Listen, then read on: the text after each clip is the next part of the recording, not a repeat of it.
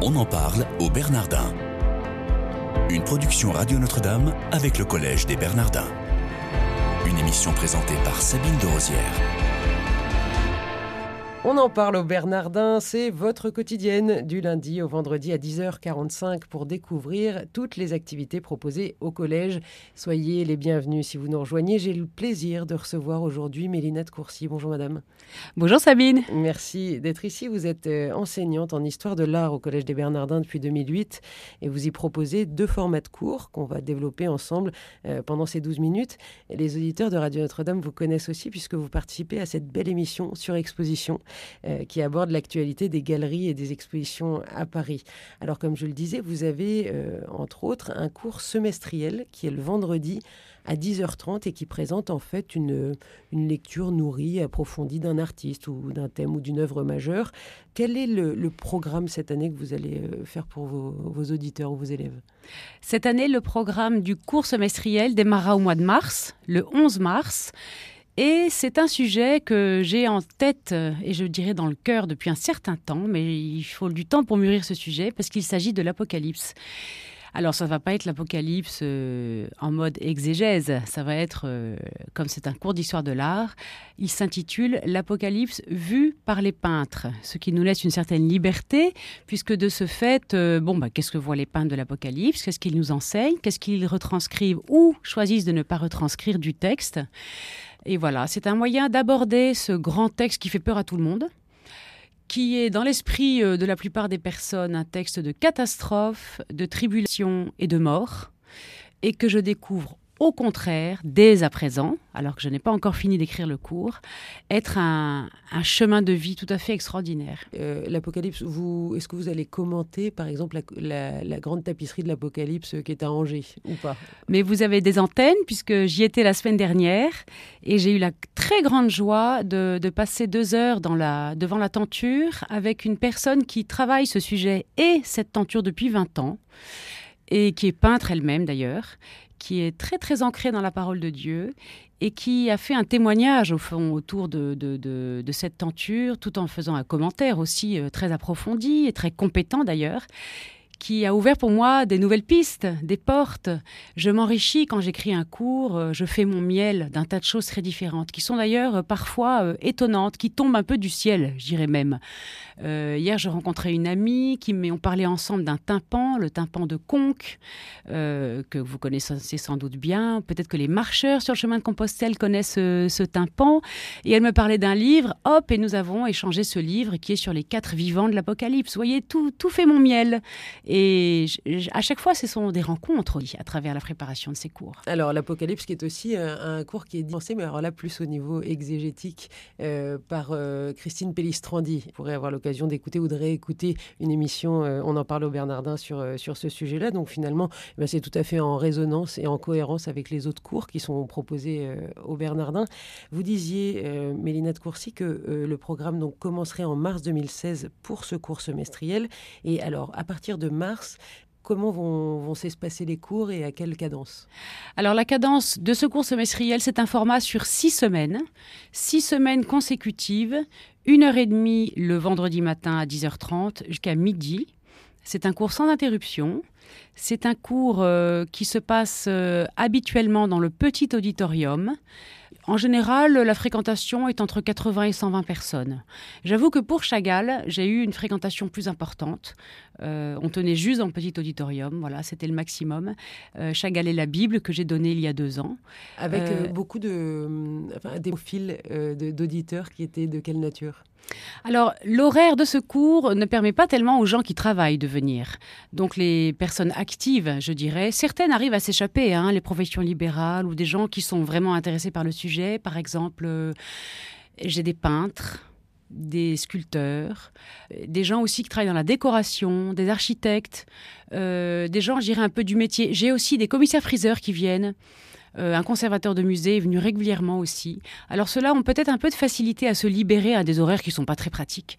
Mais globalement, ce sont plutôt des personnes qui sont libres de leur temps. Donc un cours euh, magistral ou un cours où il y a des questions-réponses à la fin? Comment ça se présente? Alors comme je vous le disais, le format du cours est assez rétréci par rapport euh, aux thèmes qui sont choisis, qui sont en général des thèmes vastes, larges, qui demanderaient en fait beaucoup plus de temps. Donc j'ai trouvé un système pour quand même être bien en connivence avec mon auditoire. Je leur demande d'écrire les questions par écrit à la fin du cours et j'y réponds par oral en relisant la question pour que tout le monde en profite au début du cours précédent. Finalement, ça a pas mal de tu parce que souvent euh, la question que pose mon voisin est celle que j'aurais bien aimé poser et avec un peu de recul, euh, voilà, je, m'aperçois que c'est que c'est pas mal. Est-ce qu'il y a beaucoup de représentations de l'Apocalypse? Alors, il y en a beaucoup. Il y en a bien sûr de très anciennes euh, depuis le Moyen Âge, à, commencer par cette tenture de, d'Angers dont vous parliez tout à l'heure. il y a bien sûr tous les tympans euh, d'églises et de cathédrales qui sont plus liées à la sculpture. Mais enfin, on sait quand même que l'artiste dessinait quand même son motif avant de le sculpter. Et l'ambition de ce cours, un petit peu un défi, mais euh, c'est aussi de, voir comment ce, thème de l'Apocalypse a pu être traité euh, par des artistes plus proches de nous, modernes ou contemporains. Et donc, euh, à travers ce Apocalypse vu par les peintres, ce titre, l'idée c'est de montrer que ce texte est toujours actuel pour nous aujourd'hui.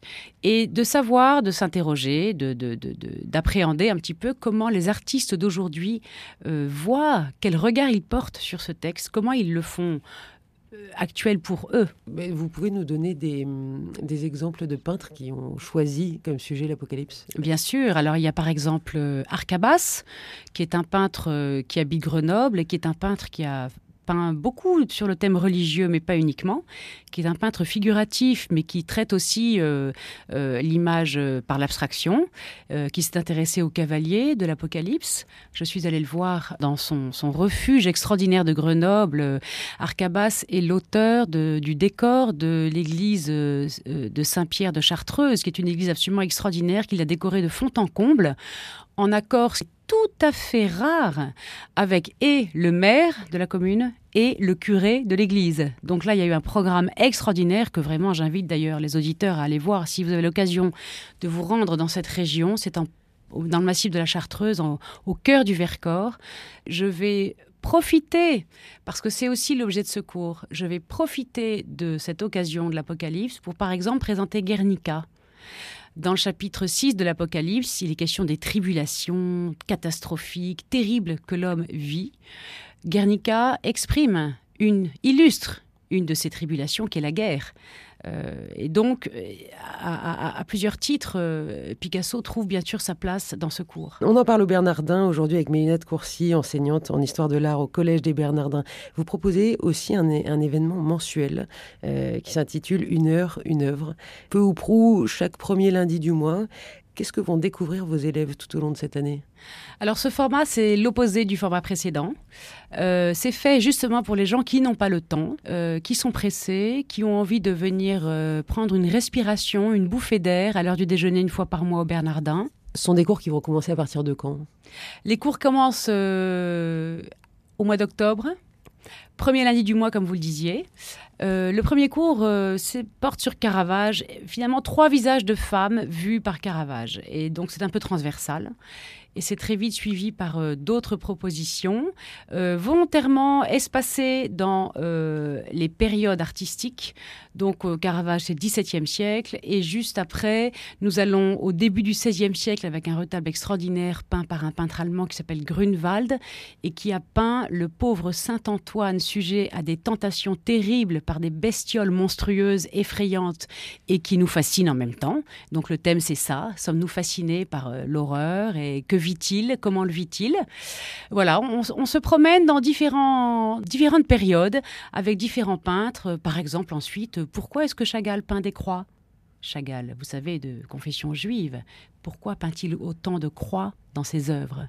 Voilà, on se pose des questions et justement dans ce format-là, euh, les auditeurs ont le temps euh, de poser les leurs et je tente d'y répondre. Qu'est-ce que vous souhaitez transmettre aux auditeurs de vos cours? D'abord, approcher de manière plus particulière, plus approfondie, une œuvre ou un artiste qu'ils aiment. Le principe de une heure, une œuvre, c'est qu'on choisit, c'est à la carte. On peut venir au premier et au dernier et ne pas du tout aimer ce qui est présenté au milieu, ça n'a une importance. Donc, c'est rejoindre les personnes dans leur goût la première chose. La deuxième chose, à travers la thématique, c'est essayer de développer un thème, un fil rouge, en assez peu de temps finalement, l'exposé dure à peu près trois quarts d'heure, qui permet d'entrer quand même dans la vision de l'artiste et euh, d'élargir notre propre vision. Il faut que les auditeurs, euh, parce qu'il y en a certainement qui vont être intéressés, ils doivent s'inscrire sur le site, comment ça fonctionne et combien ça coûte? Alors, ils peuvent s'inscrire sur le site en avance. Certains s'inscrivent à tout. Certains viennent simplement sur place le jour J, un petit peu avant quand même, parce que l'an dernier, en tout cas, il y avait relativement. Donc, c'est le premier lundi du mois à midi et quart. Voilà. Et donc, euh, on peut s'inscrire sur place. Euh, le coût de la séance est à 10 euros proposer aussi des prestations sur mesure pour des dirigeants d'entreprise. Alors ça, c'est un petit peu plus euh, étonnant, mais euh, c'est des dirigeants qui aimeraient en fait faire rentrer l'art et la culture au sein de leur société. Est-ce que vous pouvez nous donner des exemples, un ou deux, de ce que vous proposez? Oui, en réalité, je me suis aperçue avec ce, format une heure, une œuvre que beaucoup de gens venaient me parler à la fin. Et je me suis rendu compte que ces personnes-là, qui sont des gens qui travaillent la plupart du temps, en fait, c'était à moi de les rejoindre. Donc, euh, j'ai établi une proposition euh, qui peut être justement dans l'entreprise un moyen pour un manager, un leader, euh, d'abord de fédérer ses équipes en décollant de l'opérationnel. Ensuite, avec l'art, on voit autrement. Et quand on voit autrement, on innove.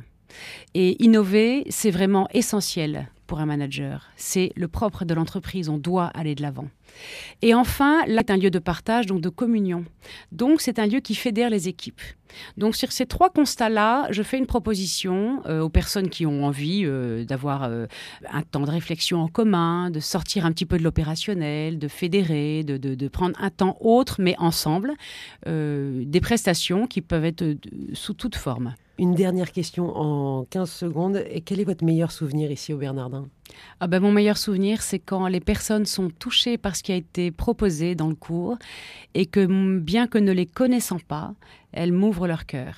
Merci beaucoup d'être venu avec nous, Mélinette Courcy. Merci, chers auditeurs, de votre fidélité. Retrouvez cette chronique sur le site des Bernardins ou sur le site de Radio Notre-Dame. Excellente journée à tous.